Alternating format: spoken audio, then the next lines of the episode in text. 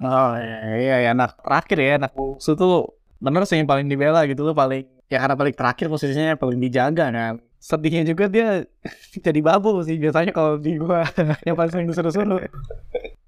iya benar. Terus juga biasanya paling disalahin lah pokoknya nanti uh, ujung-ujungnya disalahin yang terakhir. Iya, iya paling enak ya. Emang sempat paling enak disalahin emang itu sih.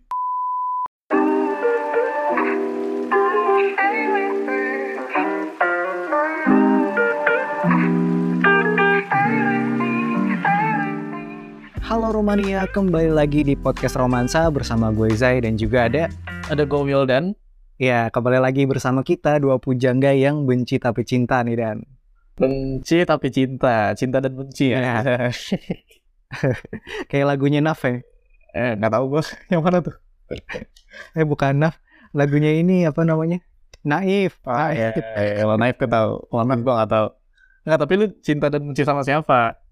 Ini dan. Sama saudara dan. Saudara kakak lu berarti di sini konteksnya? Iya konteksnya ya keluarga inti lah keluarga ya saudara kandung gitu. Hmm. kenapa emang? Ya kadang gue merasa sebel aja gitu tapi di satu sisi tuh gue saudara gue gue juga sayang lah sama mereka. Tapi hmm. kadang ada aja hal-hal nyebelin kayak misalkan tadi gue habis is, uh, habis isi air gue tuh diomelin gitu karena gue habis make gue nggak ngisi gue lupa ngisi gitu kan. Oke okay lah gue dimarahin. Tapi ketika dia lupa ngisi dia nggak berlak nggak melakukan hal yang sama gitu. Intinya untuk bertanggung jawab lah gitu kan. Kayak aduh gue jadi sembel tuh di situ. Sepele banget ya orang hal ya iya. Tapi ya gimana sih gue juga melakukan hal serupa gitu. Oh iya? Poinnya iya kan gue punya adik juga kan. Terus kalau misalnya ada hal sepele gitu yang dilakukan adik gue dan gue gak suka ya gue pasti ngomel sih. Contohnya? Contohnya ya misalnya adik gue makan makan berat hmm. nih maksudnya makan nasi di kamar. Iya. Yeah pasti gue marahin sih karena satu itu kan kamar ya bukan tempat makan gitu. Karena bau pasti udah-udahannya. Iya. Terus yang kedua piringnya sih. Piringnya tuh nggak diberesin lagi atau dia beresin tapi nanti gitu kan. Kelihatannya kayak oh, anjir ngapain sih di terus ini gitu. Ya gue sering sih marahin itu. Iya iya. Padahal sepele gue yakin dia bakal beresin tuh ya karena gue udah eh nih orang bisa nggak sih nggak kebiasaan. iya kebiasaan jatuhnya kan gitu. Iya iya iya. Bedanya kalau kalau gue tuh perspektif ade ya, lu perspektif kakak ya. Iya. Nah, uh, karena lu perspektif ade nih, saya. Iya. Tapi menurut tuh lu bakal sebel gak sih dimarahin kakak lu karena hal sepele gitu? Uh, mungkin dulu sebel sih, tapi kalau sekarang tuh gue agak menerima, bisa menerima kenapa dia marah-marah, asal dia menjelaskan apa kesalahan gue. Tapi kalau misalkan yang tadi tuh gue merasa tidak adil, gue justru malah sebel jadinya. Oh ya ya ya. Jadi itu kalau misalnya misalnya kakak lo melakukan hal yang sama, misalnya kesalahan tadi atau kebiasaan jelek tadi, harusnya lo juga berhak marahin dia gitu. Kayak misal gue juga, iya, gue makan di kamar, terus gue nggak beresin, berarti dia adik gue terusnya marahin gue juga gitu kan. Iya minimal ya gue gak usah marahin istilahnya dia jangan ngelakuin hal itu gitu kan. Oh iya. atau kalau misalnya mau gue ngelakuin atau kalau ngelakuin hal yang sama ya udah lu kalau dia diomelin terima gitu karena ketika kita iya uh, posisi lu melakukan itu ya lu ngomelin gue gitu kan. Iya gimana sih. nah, tapi selain semua kesebelan itu kan ya saudara tuh saling menyayangi aja dan gue mengakui juga bahwa gue tuh uh, sayang juga sama saudara-saudara gue gitu. Uh, eh, gue juga kalau misalkan ada uh, ada kejadian kakak gue kenapa-napa, gue juga sedih dan kepikiran. Gitu. Artinya kan hubungannya uh, seperti yang gue bilang tadi gitu, jadi kayak uh, benci dan cinta, ya nggak sih? Kalau lu kayak gitu juga nggak Dan? Ya, ya yang lu bilang sih pasti bukan mau nggak mau ya emang karena kita ada hubungan uh, saudara dan emang kita dekat dari kecil ya ketika ada terjadi kenapa-napa terjadi hal yang buruk kayak misalnya dia kita juga anjir panik juga gitu. Ya itu mungkin emang bentuk peduli lah atau uh, rasa sayang kita. Iya. Tapi menurut saya bisa nggak sih uh, hubungan khususnya di sini ada kakak ya yang pure gitu, yang murni aja hubungannya kayak kasih sayang tanpa harus ada bencinya. Jadi udah sayang-sayang terus atau suka-suka terus, nggak pernah berantem gitu. Nggak ada berantem-berantemnya gitu ya? Iya, nggak ada berantem-berantemnya, nggak ada sebel-sebelnya. Yang menurut tuh mungkin gak sih? Ada nggak sih hubungan kayak gitu? Gue belum pernah lihat sih kayaknya. Gue rasa sih nggak bisa ya Dan ya. Soalnya kan uh, dalam suatu hubungan, apalagi hubungan keluarga, gue rasa tuh wajar kalau misalkan ada marahan, sebel atau sebagainya gitu. Masa hubungannya udah terjalin lama banget, nggak ada bumbu-bumbunya sih?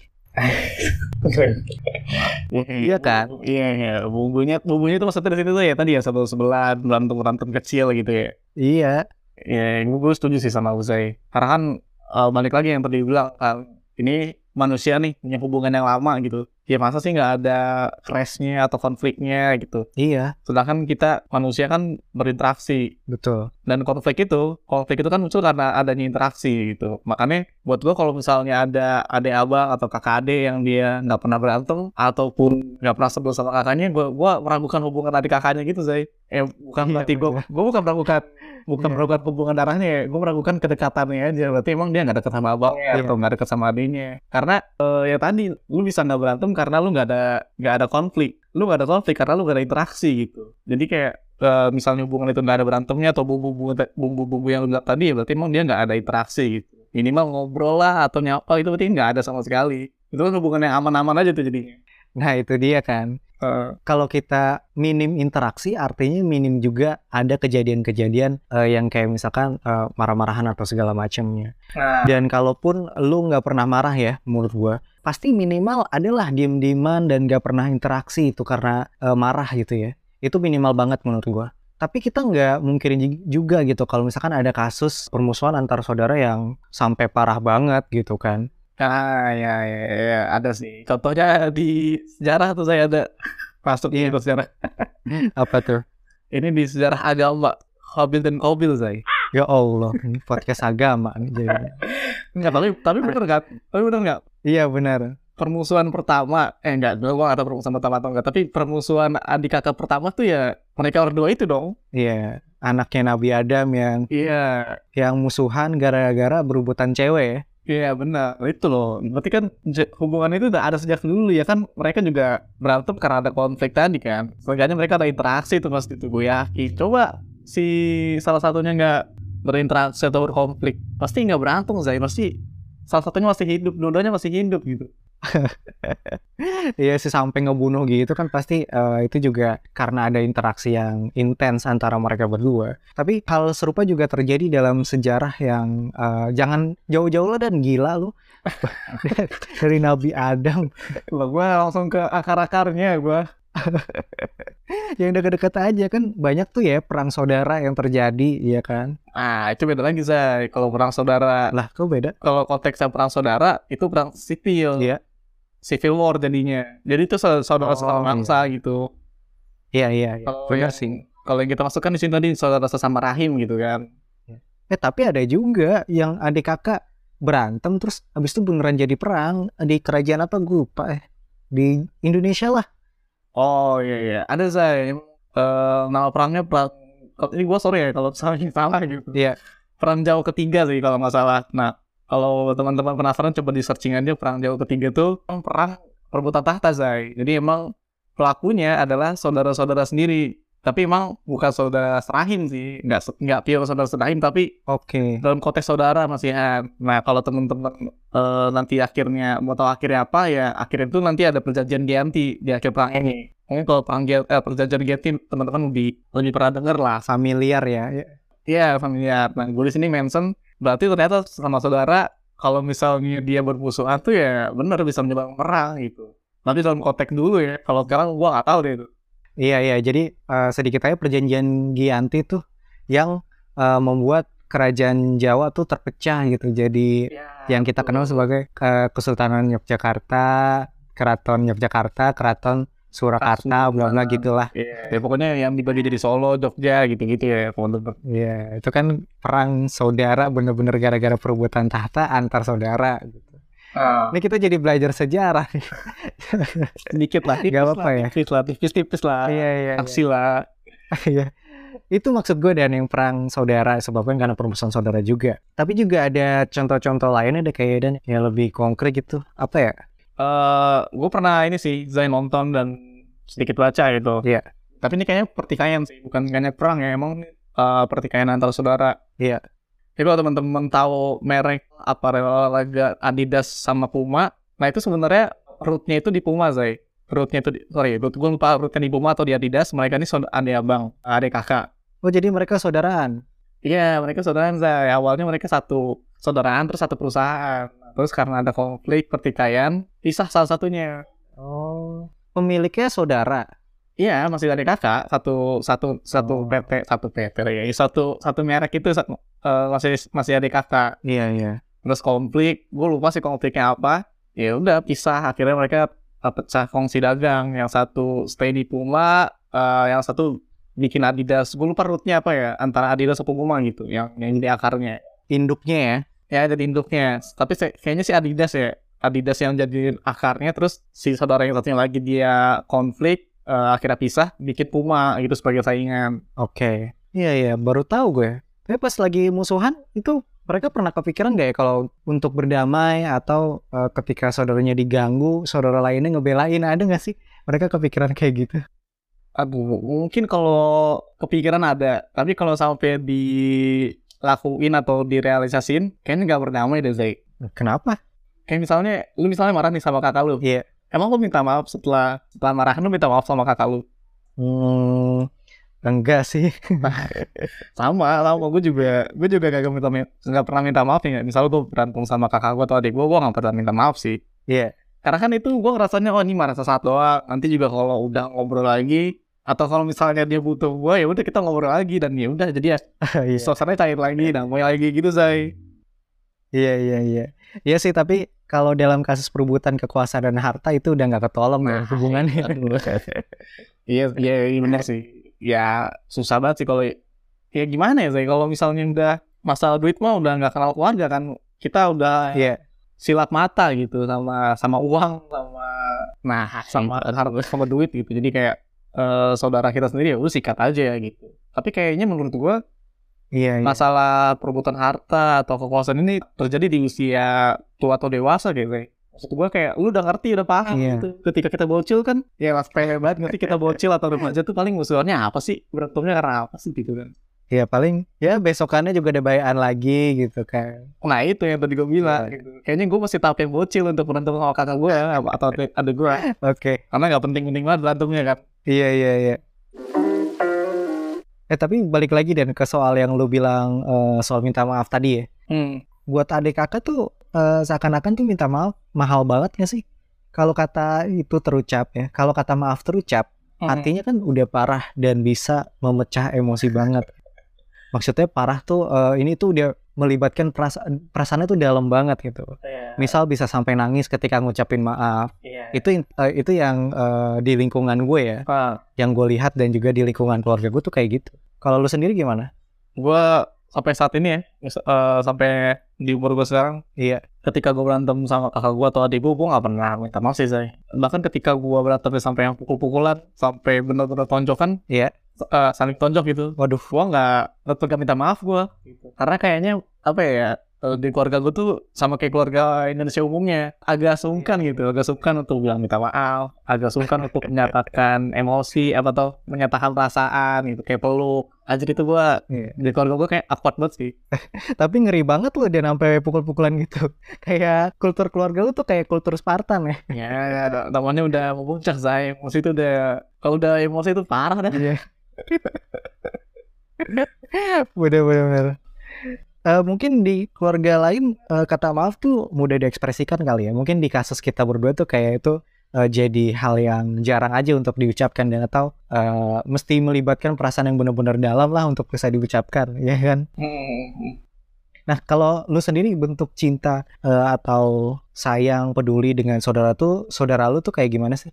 gue agak bingung sih sebenarnya untuk ekspresinya kayak gimana gitu bentuk Iya. eh kasih sayang cinta atau peduli tadi gitu kayak tadi kan gue bilang Hmm. gue nggak mungkin gitu nggak apa gue nggak pelukan atau gue nggak bilang nggak mungkin dong bilang sayang langsung gitu karena canggung banget atau awkward lah Iya.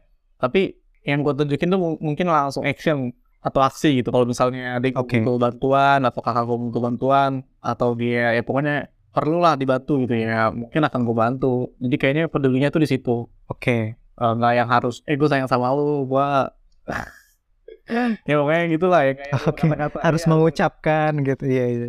kalau dia lebih butuh bantuan ya udah Pak, tolongin gitu soalnya di keluarga gua gitu diajarinnya saya jadi kalau misalnya eh, kakaknya lagi kesusahan atau adiknya kesusahan cara cara pedulinya ya dibantu Bener bener bener. Jadi kalau untuk verbal gitu kayaknya eh, bikin awkward gitu ya.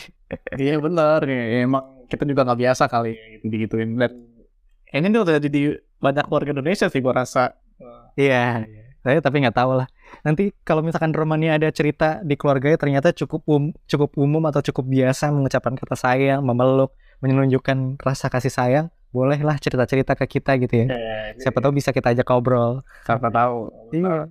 Tapi kalau lu di keluarga lu kulturnya gimana sih? Ngucapin sayang kah atau kayak tadi gue contohnya gitu? Eh kalau di keluarga gue sih kulturnya sebenarnya kurang lebih sama kayak keluarga lu deh. Eh kayak misalkan eh gue nggak perlu mengucapkan kata gue peduli sama lu enggak. Tapi kalau misalkan ada kasus di mana saudara gue diganggu sama orang lain tuh gue emosinya sampai ke ubun-ubun tuh. Bisa Hmm. sampai kayak gitu. Hmm. keponakan gua atau bahkan sepupu gua gitu ya eh, ketika diganggu sama orang lain walaupun kita nggak tahu ya sebenarnya siapa yang salah gitu kan biasanya kan Ya, yang penting yang penting bela dulu lah. betul yang penting belain dulu. Tapi seharusnya sih kita seenggaknya kita selamatin dulu ya bukan malah ikut mukulin orang. Nah itu itu salah satu bentuk peduli eh, dari gua gitu. Sebenarnya sih nggak perlu sampai ikut campur gitu ya. Karena gue juga sebenarnya anak bungsu. Dan sebenarnya nggak perlu gue tuh karena gue anak bungsu gue nggak nggak terlalu dituntut gitu untuk membelain saudara-saudara gue justru malah kakak-kakak gue yang ngayomin gue gitu Oh iya, iya, iya anak anak terakhir ya anak bungsu tuh iya bener sih yang paling dibela gitu tuh paling ya karena paling terakhir posisinya paling dijaga kan. Tapi Iya. sedihnya juga dia jadi babu sih biasanya kalau di gua yang paling sering disuruh-suruh. iya benar terus juga biasanya paling disalahin lah pokoknya nanti eh, ujung-ujungnya disalahin yang terakhir Iya, iya paling enak ya. Emang tempat paling enak disalahin emang itu sih. Iya karena kan dia posisi posisi kelasnya di keluarga tuh paling rendah gitu Iya sih, benar. Tapi ya Iya, ada iya. juga yang anak bungsu yang posisi paling tinggi ada juga kan. Ya biasanya misalnya misalnya Iya. anak pertama tadi anak pertama kedua ketiganya cewek ntar anak bungsunya Iya. cowok nah ada tuh yang kayak gitu saya yang cowoknya malah di paling disayang lah gitu Oh iya, benar-benar ya. Ada ada beberapa kasus yang kayak gitu lah. Nggak nggak selalu anak bungsu jadi korban atau bahkan disayang gitu ya. Beda lagi ya. iya iya iya iya eh ya tapi kita ngobrol udah panjang banget nih saya dari tadi Iya. tapi eh, buat menutup lah Ah, dari obrolan kita yang panjang ini kira-kira apa yang bisa kita eh, rangkum atau lu bisa paparkan sih paparkan anjing kayak presentasi lu gue.